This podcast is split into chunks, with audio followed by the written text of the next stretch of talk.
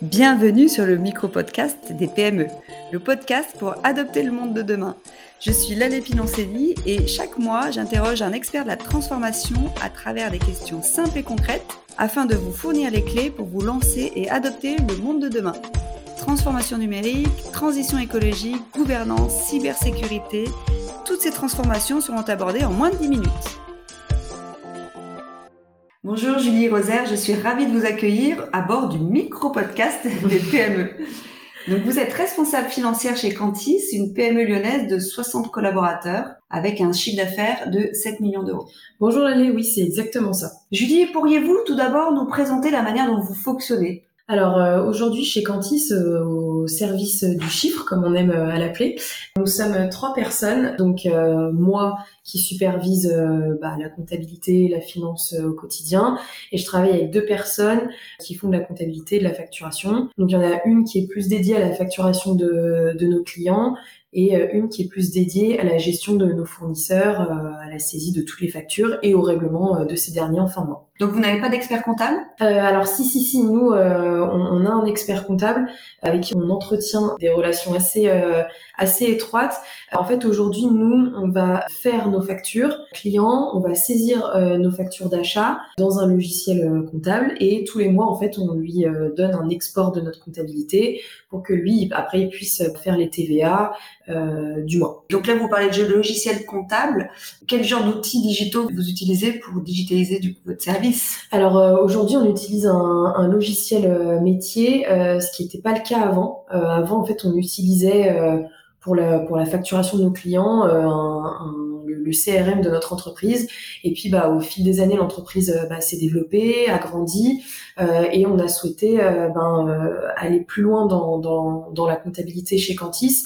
Donc, on utilise aujourd'hui un, un logiciel comptable métier avec euh, plusieurs modules. Euh, un module qui nous permet, donc un module de gestion commerciale qui nous permet de, bah, de, de, faire des devis, de générer la facture ensuite.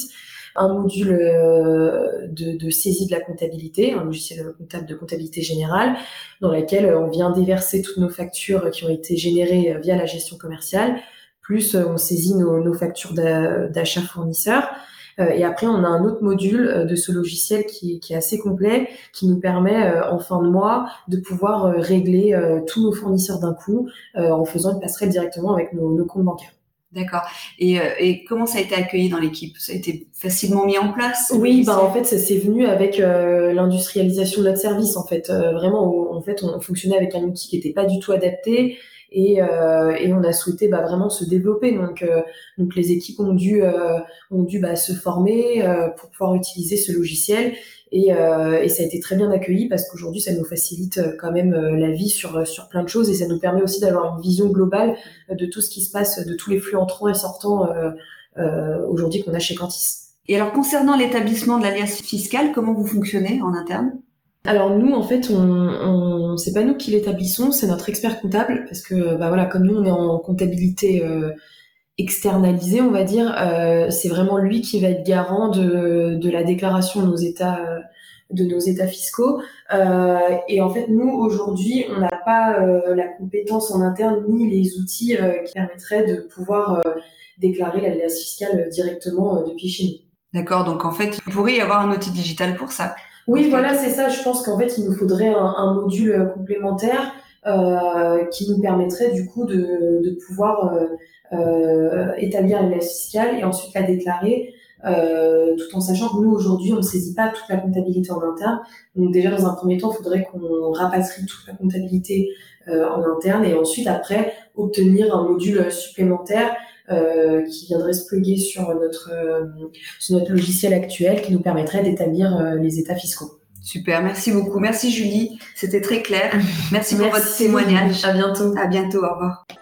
Un grand merci pour votre écoute. Retrouvez tous les experts de la transformation des PME et leurs conseils sur le média www.adopt.co. À très bientôt pour un nouvel épisode.